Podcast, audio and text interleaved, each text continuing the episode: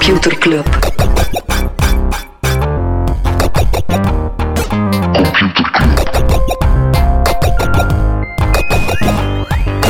Computer Club. Hey Smolly, Hey Freddy, welkom, welkom terug. welkom. Welkom bij Computer Club, een wekelijkse podcast over technologie. Iedere aflevering selecteren Freddy en ik een eh, interessant artikel en presenteren we een feitje. Ja, en eerst doen we zo een overzicht van de, van de technieuwtjes van de week. Die de selectie niet gehaald hebben. Ja, inderdaad. Eh, bijvoorbeeld, WeChat die gaat tijdelijk geen nieuwe gebruikers meer aannemen in China om aan de wetten te kunnen voldoen. Een beetje gelijkaardig met Didi, waar we een paar afleveringen geleden over gepraat hebben. Dus de Chinese overheid die ja, een plots eh, haar pet verandert en bozer kijkt naar techbedrijven. En die techbedrijven die eh, gaan dan in alle maken alles in orde voordat ze weer verder kunnen. Ja, maar het is heftig. Hè. Ik zag nu eh, Food Delivery, Metan ook onder, onder het vizier. Tencent is al zijn muziekdeals kwijt met internationale labels. Al echt, die eh, bijlesapplicaties ook, want in China is het zo heel belangrijk dat je kind naar de hogeschool kan gaan of naar de beste school kan gaan. Dus er zijn heel veel applicaties die daarop inspelen. Nu heeft de overheid gezegd, daar, mogen geen, daar mag geen winst mee gemaakt worden met die industrie. Dat moet een soort ja, VZ2-achtige dingen worden. Dus ja, al die aandelen kelderen uiteraard meteen. Ja, is echt, het is, het is gewoon te veel nieuws om bij te houden, Mhm. denk ik. Eh, je kunt er een podcast over beginnen. De Chinese crackdown. Oké, moest iemand een eh, Chinese computerclub beginnen, de CCC, be your guest. Ik heb wel een eh, klein brugje in, in Azië. Als we dan toch in Azië blijven. Compleet zinloos nieuwsfeit, maar ik heb het gewoon ontdekt en ik vind het hilarisch. Ninja Van, dat is een soort delivery startup in, eh, in Zuidoost-Azië. En die, eh, wat ik leuk vind, is die gebruiken brommertjes, maar ook boten en zelfs waterbuffels op pakketjes. Ja, dus die gaan echt wel zo in de, in de, in de remote in villages gaan lokale. West-Vlaanderen. En dat is, die doen er intussen al meer dan 1,7 eh, miljoen van die, van, die, van die deliveries elke dag. Maar dus ja, die zijn wel heel creatief. Ik heb er zo hoog Thunderbirds gehalte mee, maar dan Met waterbuffel. met waterbuffels. Een beetje zoals met die schapen hier in Gent, die stadschapen, je zou ze kunnen gebruiken voor de last mile. De laatste maal langs de kopuren. Dus dat, Zeg Smol, ik krijg een, eh, een, jingle? jingle? die, denk ik, Ja. nog weinig luisteraars gehoord hebben. Streaming. Het was al eh, een tijd geleden dat we ja, nog nieuws hadden uit, eh, uit streamingland. Wel, het gaat eh, goed met HBO Max. hm? Ehm, die hebben er ja, 2,4 miljoen abonnees mee in de VS. Eh, die zitten nu aan 12 miljoen, dus nog eh, een stukje achter de 74 miljoen van Netflix in Amerika en Canada. Dus dat is wel een, iets moeilijker te vergelijken. Maar bon, hè, ze zitten nog wel in, eh, in een inhaalrace. Maar vooral Netflix, die verliest het afgelopen kwartaal 430.000 abonnees in de VS en Canada. Zijn trager gegroeid qua nieuwe abonnees. En hebben ook een forecast bijgesteld dat de groei echt wel vertraagt. Ai, ai. Ja, het heeft te maken met het feit dat ze natuurlijk een heel snelle acceleratie gehad hebben. Door de lockdown hebben ze enorm veel groei naar voren kunnen trekken. Eh, maar ook het feit dat ze weinig nieuwe hitshows hebben. Mhm. Onder andere door het feit dat productie wel enorm wat tra- vertraging opgelopen heeft. Ja. Dus Netflix, ja, die, zit, eh, ja die, die ster is een stukje, aan het, eh, is een stukje minder fel aan het Yes. schijnen momenteel. HBO heeft ook aangekondigd, ze hebben dit jaar al zo die, die, die grote eh, ja, aankondiging dat ze grote films meteen ook op HBO Max zouden uitbrengen. Dus in de cinema, maar tegelijk ook op HBO Max. Ze hebben dat eerst zeiden ze, we gaan dat volgend jaar niet meer doen, onder de druk van de cinema-uitbaters. nu hebben ze gezegd, we gaan dat volgend jaar toch met minstens 10 films al eh, rechtstreeks op HBO Max uitbrengen. Ze hebben nog niet gezegd welke, maar ze gaan er toch wel een beetje op doorgaan dan. Moet wel een succes blijken voor hun. Ja, en dat, ik denk dat dat ook zo de enige manier is dat je die, dat je die streamingplatformen echt een smoel kan geven. En Mhm. behalve die original content, ook gewoon zorgen dat die De laatste films, ja. blockbusters daar ook op komen. Dan heb je echt een, een zot product vast. Hè. Ja. Eh, over een zot product vast. ehm, ongelooflijk maar waar, het gaat goed met Twitter. Die hebben hun kwartaalcijfers bekendgemaakt en die hebben eh, qua omzet 74% gegroeid het afgelopen jaar. Eh, die hebben eindelijk eh, ervoor gezorgd dat kleine, kleine bedrijfjes ja, ook veel makkelijker gewoon cam- campagnes kunnen opzetten. Mhm. En die campagnes die zijn het afgelopen kwartaal is de conversie daarmee 32% gestegen. Dus dat is toch opmerkelijk. Dat betekent wel dat je ads veel beter getarget worden, veel meer appealing zijn. En ze zijn ook een soort buy-button aan het bekijken. En in die trant, Snapchat ook 116% gegroeid op een jaar qua omzet. Maar Snapchat, ah, nu dat we het hebben over, over Google en Snapchat. Snapchat die had altijd al dat betalende feature, of we hebben het er ooit over gehad, hè, dat Snapchat dus ook geld geeft aan creators. Wel, nu komt ook Pinterest met iets gelijkaardigs. Dat ze gebruikers geld kunnen... ja, je kan als gebruiker geld verdienen op Pinterest via, dat is dan meestal via affiliate marketing, maar ook via andere manieren, gaat Pinterest een beetje geld teruggeven aan de, de grootste gebruikers. Amai, ik ga daarop aanvullen. Je zou bijna denken dat het ingestudeerd is, maar dat is niet het geval. Nee, eh, Roblox die komen ook met een game fund, waarbij dat ze, het totale bedrag is niet bekend, maar ze gaan wel minstens een half miljoen per project. Mooi. Ja, maar ik ga daar zo meteen op terugkomen. Oké, top. Ja. Dus het haalt de selectie wel. Pom, pom, pom, pom. Misschien nog één non-nieuwtje om het af te sluiten? Doe maar. Of er Ik nog heb meer? er geen meer, nee. Eh, het is intussen al een, een aantal dagen uit. Het is ook iets meer, denk ik, voor Nerdland of andere wetenschapspodcasts. Eh, maar toch knap, ja, het nieuws van Corona DeepMind. bestaat. ook. Eh, nee, DeepMind, Oké. eh, onderdeeltje van de Alphabet-groep, van de Google-groep, ja, dat bezig is met deep learning en andere AI. eh, die hebben eh, hun AlphaFold, die heeft ja, zomaar even 350.000 proteïnestructuren in kaart gebracht, waarvan grote delen van het menselijke genoom. Dus nu kennen we eigenlijk nog maar een derde van de proteïnestructuur van ons eigen DNA en dan slechts nog deeltjes daarvan. Dus ja, via deep learning hebben ze hun tanden gezet in ja, honderdduizenden van die structuren en ja, toch vrij accurate eh voorspellingen gedaan. Dus eh, nog dit jaar gaat dat wellicht aandekken tot 130 miljoen van die structuren. Dus er wordt wel gesproken van een gigantische doorbraak in de wetenschappelijke wereld. Dat we plotseling eh, de proteïnestructuur, wat heel belangrijk is om dan ja, de, de- te snappen hoe dat ons lichaam werkt, maar ook hoe dat medicatie gaat werken Mhm. en welke medicatie die dan past bij welke ziektes. Dus eh, ja, toch wel een grote doorbraak bij DeepMind. Cool. En voor mensen, denkt ook al eens eh, vermeld, voor mensen die ooit nog Team Park of andere games gespeeld hebben, Black and White Team Park, eh, de oprichter van DeepMind is Demis Hassabis. En dat was toen, een, eh, eh, toen nog een tiener en die ontwikkelde de AI voor die games. Amai. Dus die is dan uiteindelijk DeepMind opgericht en voilà, kijk, de wetenschappelijke wereld gered. Knap hè? De max. Allemaal omdat hij AI van spelletjes bedacht heeft. Freddy, er zijn waarschijnlijk nog dingen die deze selectie niet gehaald hebben. Ja, die gaan we in de nieuwsbrief steken. Nieuwsbrief tot computerclub.online. Voilà. Daarbij ja, pakken we ook telkens één extra thema. Dus dan hebben we er een drie per week. Daar gaan we wat dieper op in. En dan vermelden we ook nog de andere actua. Voilà. Derde wiel aan deze podcastfiets. Freddy, we gaan beginnen met deze wiel, hè. het voorwiel. En dat is eh, aan jou deze week. Ja, en eh, ik ga u eh, uw metafoor in de war sturen, want dat is Oh niet één wiel. ja, nee, het zijn er meerdere. Ik heb behoorlijk overdreven. Ik heb niet één stuk, maar negen stuks gelezen. Ja. Pak een strever. Ja, echt hè. Ehm, het begin, ah, of de aanleiding was een interview met eh, Mark Zuckerberg in The, Ver, eh, in The Verge, ehm, waarin hij spreekt over de metaverse. Nu, dat interview zelf, daar wil ik het niet te diep op hebben. Ik heb niet zoveel zin om weer over Mark's Mhm. en megalomane plannen te babbelen. Maar die verwijst daar naar een aantal essays van Matthew Ball, wat een soort ja, VC is, maar zo het soort VC... investeerder die ook wel weet waarom dat hij investeert in een Mhm. aantal eh, groeibedrijven. Ik had die man al eerder, ehm, ik had die man al eerder, eh, al eerder gelezen. En die heeft een hele interessante set van negen essays over de metaverse.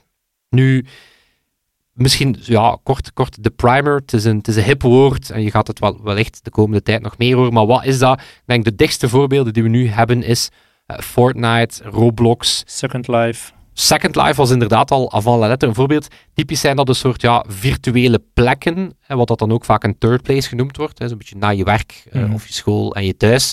Ja, een MSN plek- was eigenlijk de first... eh, ja, en het is, eh, wat combineert dat? Het is inderdaad vaak een combinatie van sociale aspecten, dingen doen, dingen kijken, samen ontspannen. mhm. Dus ja, beste voorbeelden, eh, Fortnite, Roblox, maar eh, voor alle duidelijkheid, dat zijn al lang geen gewone spelletjes meer. Mhm. Eh, je doet dat voor bijeen te komen, eh, daar gebeuren dan events in, optredens, eh, productaankondigingen. Ja, dus de verwachting van die metaverse, maar het is een stukje een projectieterm, maar de verwachting van dat metaverse is, wordt dat bijna zoals het nieuwe internet, maar dan gewoon nog veel im- more immersive. Mhm. Eh, Wordt dat gewoon een soort ja, opvolger van het internet. Dus die Matthew Ball die is gaan kijken ehm, eh, en die, die zegt, ja, wat zijn nu eigenlijk de onderdelen die gaan moeten samenkomen om echt die visie van de metaverse te realiseren? Want die, die zegt, ehm, net zoals dat elektriciteit, ja, dat was een stroomstation, dat was belangrijk, een lamp, een stroomstation, maar het was pas wanneer dat we ons volledige fabrieken daar rond herdacht hebben, dat we echt de impact van die elektriciteit gezien hebben. Of die iPhone, ja, die kwam daar, maar het was die iPhone in combinatie met 3G, in combinatie met een App Store, in combinatie met tal van developertalen die al bestonden, die plotseling ja, Mhm. die perfect storm creëren. En dan heb je zo dat hele grote moment van, ehm, ja, van dat smartphone-platform. Dus eens gaan kijken van, wat zijn de zaken die, ehm, die moeten ontstaan? Nu, ik ga misschien beginnend zijn er, ja, het zijn er denk ik een, eh, een achttal. Dus eh, ja, dat gaat hier, eh, we gaan hier compact proberen houden, want een elk van soort die topics... recept om te kijken hoe kunnen we een succesvol metaverse maken. Ja. Eh, Ingrediënt 1. Ja, dus het eerste, het eerste is natuurlijk, misschien de belangrijkste is, ja, virtuele platformen zelf. Hè, dus ehm, heel belangrijk, Roblox of, of, of, of, of Fortnite is niet de metaverse. Dat zijn platformen, dat zijn bestemmingen op die metaverse. hè. Dus eigenlijk kan je die metaverse zien als een soort collectie van verschillende virtuele bestemmingen. Dus de eerste en belangrijkste is die, ehm, die virtuele platformen. Nu, dat, hoeft, dat kan in 3D, dat hoeft niet zo te zijn. Zolang dat er maar plekken zijn waar dat mensen samenkomen, spelen, socializen, lessen volgen, dingen bekijken. Maar het is ook niet, het is ook niet zomaar een virtuele wereld. Hè. Dus Zelda bijvoorbeeld is niet per se een metaverse. Het is een fantastische fantasiewereld, maar dat betekent niet dat dat een platform is. Eh, typisch, hè, en dan denk terug aan een discussie die we een tijdje geleden hebben, typisch aan een platform is dat er andere ervaringen bovenop gebouwd worden. Dus Tim Sweeney van Epic Games, ehm, die zegt, wan- die zegt, for me, something is a platform when the majority of content people spend time with is created by others. Mhm. Dus dan snap je dat bijvoorbeeld Roblox een mooi voorbeeld is van metaverse, want ja, wat je op Roblox doet is spelletjes of ervaringen van anderen gaan, eh, gaan creëren. Dus, ehm, ja, dus het is eigenlijk een stukje wachten op meer van dat soort platformen die heel bewust ehm, een soort metaverse-strategie gaan volgen. Ehm, wat gaat ook heel belangrijk zijn, eh, voordat we dan onder de motorkap gaan kijken naar alles wat dat, eh, wat dat mogelijk maakt, maar ehm, wat ga je ook merken, is dat dat een heel andere soort ehm, content met zich mee gaat brengen. Hè. Dus content zal natuurlijk heel belangrijk zijn. Ontwerpen, verkoop, doorverkoop, opslag van digitale assets. Mhm. Denk dan aan eh, cosmetics, maar dat kan ook een stukje land zijn op die metaverse. Dat Ja. kan een cinema zijn dat je uitbaat op die metaverse. En dus de een dingen je zwaard, een tin of in Ja, bijvoorbeeld. game. Ja. dus ja, voor een stukje is dat content die gecreëerd wordt en verkocht wordt. Eh, denk dan aan eh, allerlei brands, artiesten, personages die ook hun intrede maken op die metaverse. Marvel, die bijvoorbeeld heel veel dingen doet met Fortnite. Mhm. Eh, heel wat films die dan samenwerken met Rocket League om autootjes te maken. Hè. Dus, dus denk aan licensing. En maar bijvoorbeeld ook een hele business die gaat ontstaan van eh, bedrijven helpen om assets te maken voor die virtuele wereld. Een echt een volledige ma- machinerie.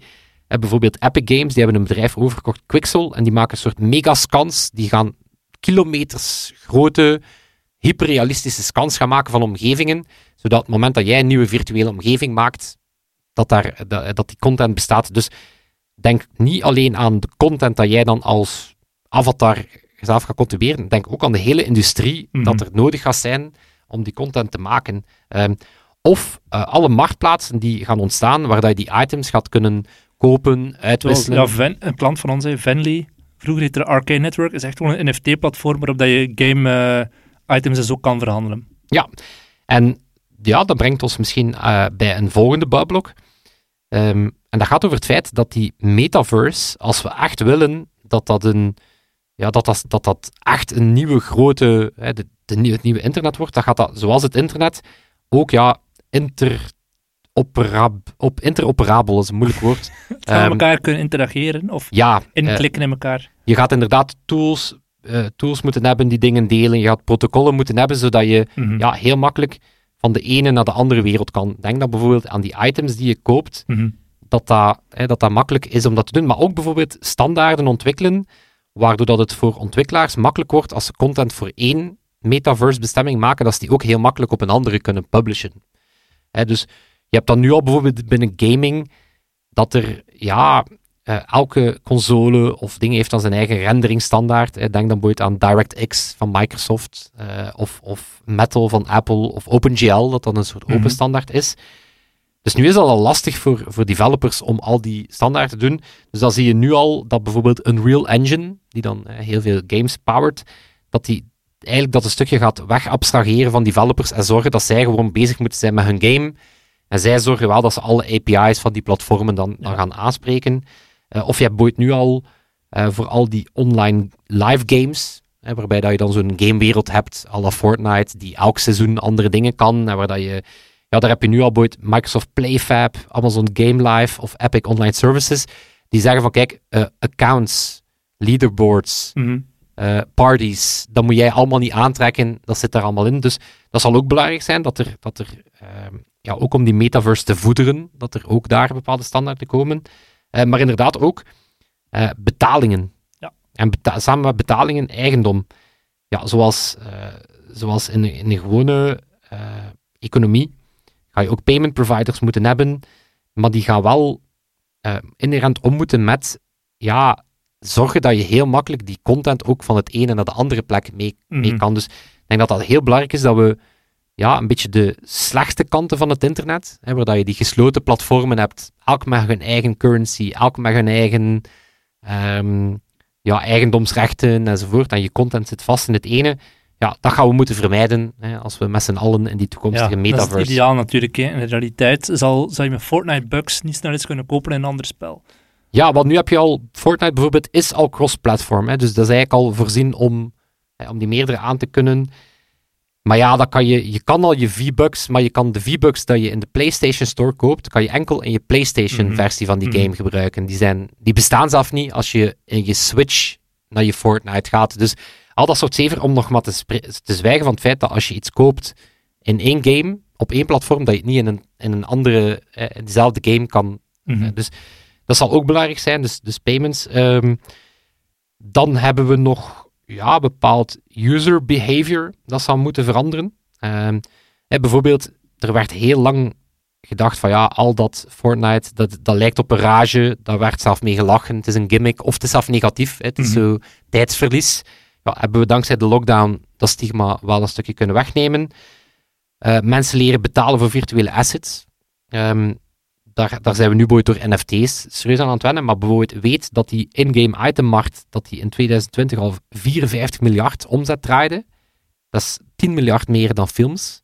Dus die bestaat al, dus die trend gaat ook doornemen, maar ook businesses die gaan leren van hoe gaan wij om met onze eigendom, met onze brands, met onze kledij in die, in die metaverse Mhm. gaan we dat toelaten? Gaan we ervoor zorgen dat we onze kleding ook uitbrengen in de metaverse? Gaan we onze marketing daar ook op afstellen? Dus een stukje trends bij users en business die gaan moeten eh, veranderen. En dan, maar dat is misschien het, eh, het drogere stuk, ja, de computing power zal heel belangrijk zijn. Hè? De fysica van die wereld, rendering, al die data-uitwisseling, datasynchronisatie, eh, net, eh, ja, het networking. Hè? Zorgen dat die wereld die ja, persistent zal zijn, die real-time zal zijn, dat dat kan. Content uitwisselen. eh, bijvoorbeeld Microsoft Flight Simulator kan je in principe ook een soort metaverse Mhm. beginnen noemen. Weet dat daar 2,5 petabytes aan data in zit. Nu, om dat te kaderen, want dat is een groot getal, dat is 2,5 miljoen gigabyte. Ja, dat is waanzin. Dat kan je niet allemaal downloaden, dus dat spel stuurt eigenlijk voortdurend Mhm. data naar je door. Die metaverse zal ook zo zijn. En toch wil je dat dat snappy aanvoelt.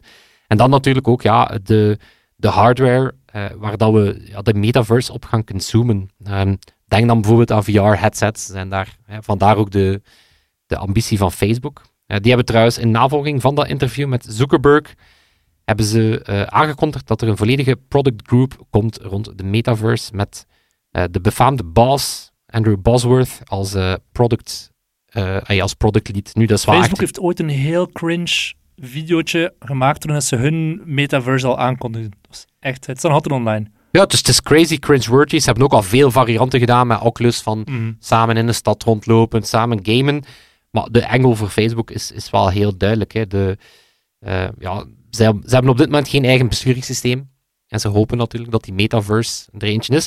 Maar zoals dat die Matthew Ball ook zegt, het zal heel belangrijk zijn dat we daar ja, net proberen vermijden dat die eh, grote techbedrijven dat een stukje close proberen maken, want anders gaat die, van, ja, gaat die visie nooit helemaal Mhm. uitgerold geraken.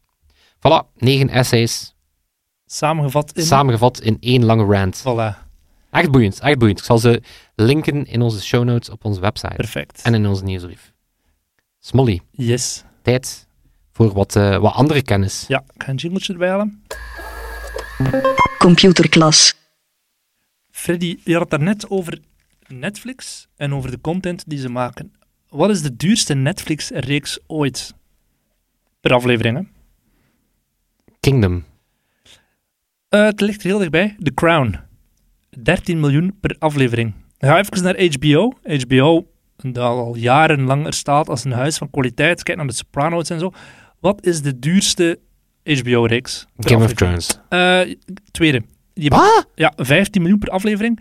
Er is nog een mini-reeks, die heet The Pacific. En dat is 20 miljoen per aflevering. Ja, dat is een beetje hetzelfde als met The Crown. Als je heel veel van die... Was de Pacific niet? Was dat niet zo die, die opvolger van Band of Brothers? Ja. Ja. Ja. Ja, dat is inderdaad waarschijnlijk dure special effects en kleding en zo. Allee, bij The Crown veronderstel dat dat vooral kostuums dat was en- ook, dat was ook toen, toen, was dat, toen was dat net na Saving Private Ryan. Dat was zo Mm. Band of Brothers, was zo wat? En dat is een reeks. Ja. Hè, zo, dat was zo de eerste keer dat je zo, high, zo hoge productiewaarde kreeg voor een, eh, voor een serie. Yes, en dan ga ik even naar, naar, naar Disney+. Plus. Disney+. Plus. Wat is daar het duurste? The Mandalorian. Nee, wel, die, die kost maar 13 miljoen. Alleen maar 13 miljoen. Die kost 13 miljoen per aflevering. Eh, alle Marvel-dingen die ze maken zijn, hebben ze een budget opgezet van 25 miljoen per aflevering. En dat er heel veel geld gaat naar de acteurs ook, uiteraard, en zo, maar de special effects. Dus The Mandalorian is het heel cool. Er staat een heel coole making-of op Disney Plus over hoe dat gemaakt is. Eh, absoluut de moeite, maar daar hebben ze heel weinig moeten uitbesteden aan, aan locaties en zo.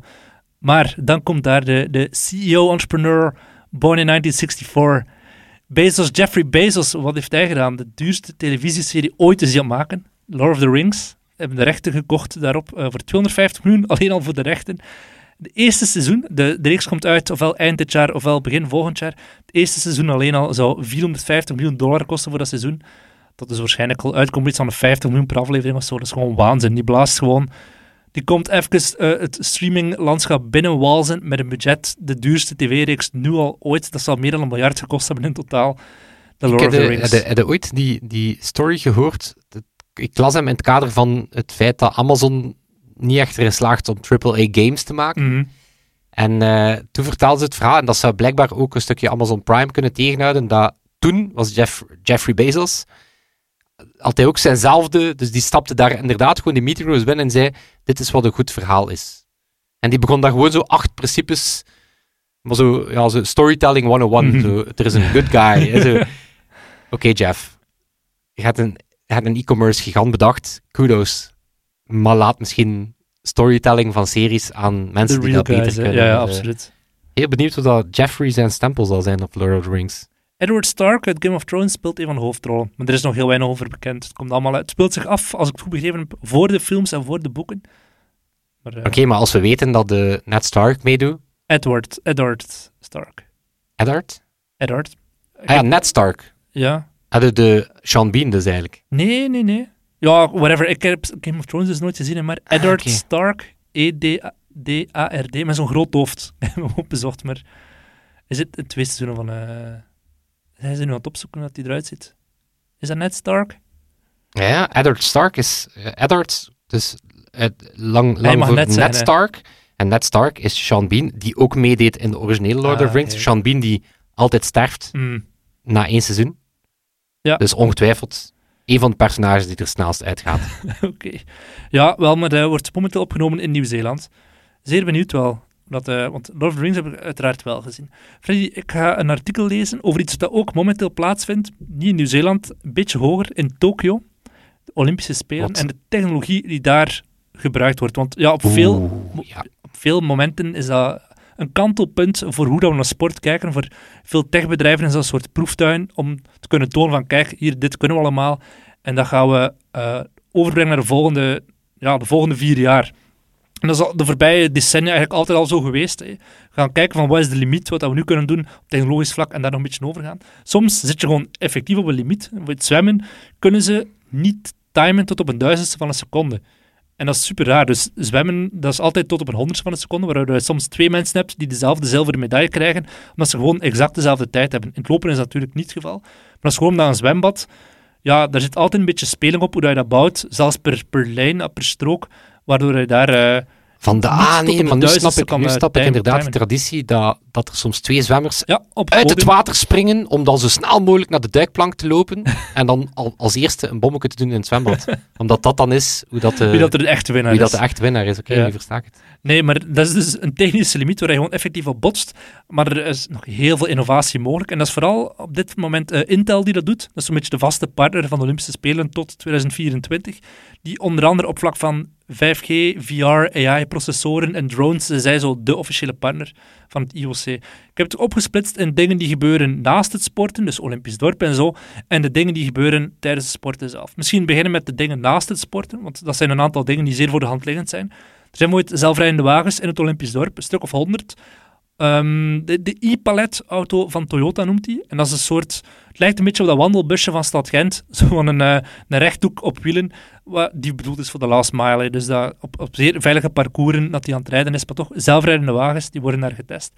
Facial recognition, dat was al aangekondigd voor de corona, maar is nu nog veel meer doorgetrokken om ja, te kijken, mag deze atleet binnen ja of nee, of deze coach of niet. Die, nu kunnen ze voor het ook gaan traceren daarmee, waar is iemand die besmet is, waar is hij allemaal geweest, langs welke checkpoints is die geweest, wie was daar nog. Dat is eh, een zeer handige tool, ja, privacygewijs uiteraard een beetje eng, maar in dit licht van corona is dat wel handig voor hun robots die mensen naar hun plekken wijzen, of een soort pepperachtige robots die twee keer niets kunnen, maar die dus in de, onder andere de luchthaven van Tokio staan, of die de bagage van mensen kunnen dragen. Blijkbaar handig. Ja, misschien ook wel, heb je die Basken, de robot, al gezien? Nee? En er is zo'n video op YouTube ehm, van tijdens de rust, ik denk tussen Frankrijk en de USA, is er zo'n robot in de halftime gekomen die aan basket was, ook van Toyota, de QUE, de Q, veronderstel ik dat je moet uitlezen. Ehm, die heeft ook het, het wereldrecord van meest opeenvolgende eh driepunters of vrijworpen gemaakt. Dus je kan gewoon vanaf een half, eh, van een halve lijn, of van het midden van het veld, gewoon perfect berekenen, daar moet de Ah, bal maar hoe mist die? Niet, die mist gewoon niet. Ah, maar daarmee, ja, dat is het makkelijkste record ever. Ja, die heeft 2020 keer op rij gescoord en dachten ze, oké, dat is mooi, want 2020 is het jaar ah, oké. Ik dacht dat hij nog altijd zijn wereldrecord aan het schieten was. die, die gaat tot het einde der tijden. Ja, eh, ja, nee, nee, nee, dat was gewoon een mede stunt. Hè. Maar het duurt wel 10 seconden voordat hij effectief dus de bal goed gepositioneerd heeft en dan gooit. Maar dat is redelijk saai, want ja, moest hij gewoon tegen Michael Jordan spelen, dan pist hij die omver. Hè. Het is nog niet echt flexibel. Het is echt een robot die heel gericht mikt, 10 seconden lang, en dan scoort. Eh, Toyota. Ze hebben ook een drone show gemaakt, ook door Intel, met 1824 drones aan het begin van de openingsavond. Instante vertaaltechnologie, die de atleten op hun smartphone kunnen installeren om dingen naar het Japans te vertalen en terug. Specifiek ontwikkeld voor de Olympische Spelen. Dat is alles naast het sporten. Echt coole dingen gebeuren uiteraard tijdens het sporten zelf. Het wordt onder andere allemaal opgenomen in 8K. En sommige eh, dingen gaan nog een stuk verder. Het zeilen wordt opgenomen in 12K. Want zeilen, ja, als je daar aan de, aan de rand staat om te kijken, is dat fucking saai. Want je ziet daar ergens in de verte wat zeilbootjes rijden. Dus dat hebben ze gedaan. Ze filmen het in 12K en er staat een scherm van 50 meter groot. En via 5G-verbindingen sturen ze die beelden in 12K naar dat scherm van 50 meter groot. Dus als je aan de kant zit, kun je, alsof je er live bij zit, die zeilboten zien eh voorbij gaan. Dus dat is wel echt epic, inderdaad. In het zwembad Je weet, ja, volgende stap, metaverse, dan zitten op zit die boot. hè. in die boot. hè. Ja, In ja, boot, want is effectief. Er, er wordt al in VR ook opgenomen. Sommige dingen, dat was vooral tijdens de winterspelen, want de winterspelen zijn vrij saai. Dat is gewoon een snowboarder en die springt. Maar je kan dus effectief via, via, via VR die snowboarder over jou zien springen en dat soort dingen. Dat wordt meer in de winterspelen, was dat, was dat iets hipper twee jaar geleden. In het zwembad gaan ze weer met AR gaan experimenteren. Want ja, als jij thuis naar het zwembad, ja, die wedstrijden kijkt, dan zie je heel vaak zo ehm, in de lanes de naam van de, van de zwemmer. En wat dat de snelheid is dat hij aan, het- aan het zwemmen is. Ja, in het zwembad zelf, als jij daar zit, dan zie je gewoon iemand zwemmen voor jou. En dan mis je al die informatie. Je kan wel rechts, zit er waarschijnlijk wel een scherm met wat info, maar je moet de hele tijd heen en weer kijken. Nee, ze hebben dus specifieke AR-brillen liggen op bepaalde stoelen die je kan opzetten en je ziet allemaal informatie over die zwemmer, terwijl dat je kijkt naar hoe dat hij effectief voor jou aan het zwemmen is. Dat is wel echt nog een goede AR-use case. Ja, ja, dat is effectief. Ja. En, en ik weet dat de Duitse Bundesliga iets gelijkaardigs heeft gedaan. ehm, om met, met een smartphone dan, dat je zo die smartphone voor je kan houden en dan via 5G, want er is uiteraard heel veel data, via 5G kan zien van, ah, daar, daar op die speler en die heeft al zoveel passen gedaan en zo. Dus dat is misschien wel de toekomst van technologie, eh, van eh, Ja, sport. daar is eh, AWS de stats partner. in de Bundesliga. Bundesliga, ja.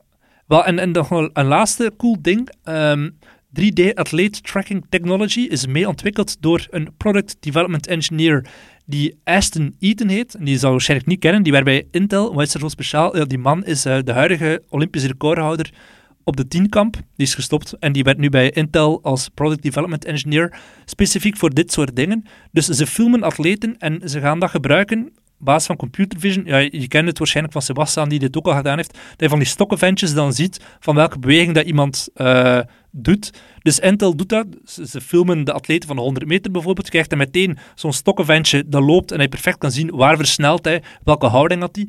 En dan kunnen ze uh, aan, aan bijvoorbeeld NBC of andere broadcasters die data gaan meegeven, waardoor dat die tijdens de wedstrijd zelf al kunnen zien hier heeft hij versneld op deze strook, hier was deze persoon op zijn topsnelheid. Hadden die, uh, die New York Times uh, video's gezien over turn? Nee. Dat is ook weer zoals enkel de New York Times data visualisatie kan doen. 500.000 euro op een visual knal. Ja, die hebben gewoon super knappe animatie mm. gemaakt van zo, ja, je ziet dan eerst zo de, de routine aan de balken. Ja, en dan brengen ze die inderdaad zo op ja, super gestileerde manier, dat je echt zo elke move ziet, ja. zo, elke beweging. En dan zie je inderdaad van, ah, zie je hier, hier is de bedoeling dat je, dat je een perfecte kromming maakt. En dan hey, zo zal waarschijnlijk gebaseerd zijn dus op die 3D athlete, athlete tracking technology van uh, Ashton Eaton en zijn team bij Intel. Wat ik ook heel cool vind, ze hebben een soort Matrix-achtige shots tijdens de 3D, uh, eh, de 3D, de 3x3 basket. Ik weet niet of je soms naar die wedstrijd al nee, gezien die heb ik nog niet gezien. Oké, maar als ze zo'n dunk doen, dan wordt het beeld soms bevroren en dan draaien ze zo rond die persoon die aan, aan het scoren is. Ah, dat is echt een bak. Dan voel je van, dit is nu nog een beetje onnatuurlijk, maar dat wordt gewoon de toekomst van uh, sport die wordt nu al ontwikkeld tijdens de Olympische Spelen. Fantastisch. Nice, hè? We hebben een blikje in de, in de toekomst gekregen. Een blikje? Ik denk dat we de toekomst gezien hebben. Dus dat. Sport, ontspanning, samen zijn. Fantastisch. De max. Freddy, wie moeten wij nog bedanken? Ja, sowieso onze amigo's uh, Toon en Sebastiaan. Sebastiaan, die deze week de mix voor zijn rekening neemt. Ja, natuurlijk onze vrienden van de show die ons, uh, die ons maandelijks steunen, waardoor dat wij ook het, uh, het, virtuele dak boven ons hoofd kunnen betalen. Ik vind dat fantastisch. En natuurlijk iedereen van Computerclub. De Facebookgroep. Facebookgroep en gewoon de community to poor. De familie. En dat zal het zijn. Tot volgende week. Tot volgende week. Yo. Yo. Computerclub. Computerclub.